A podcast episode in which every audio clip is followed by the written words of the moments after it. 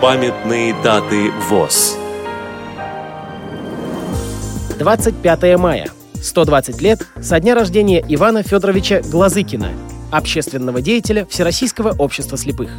27 мая. 145 лет со дня рождения Оскара Пихта, немецкого тифлопедагога и изобретателя. Программа подготовлена при содействии Российской государственной библиотеки для слепых –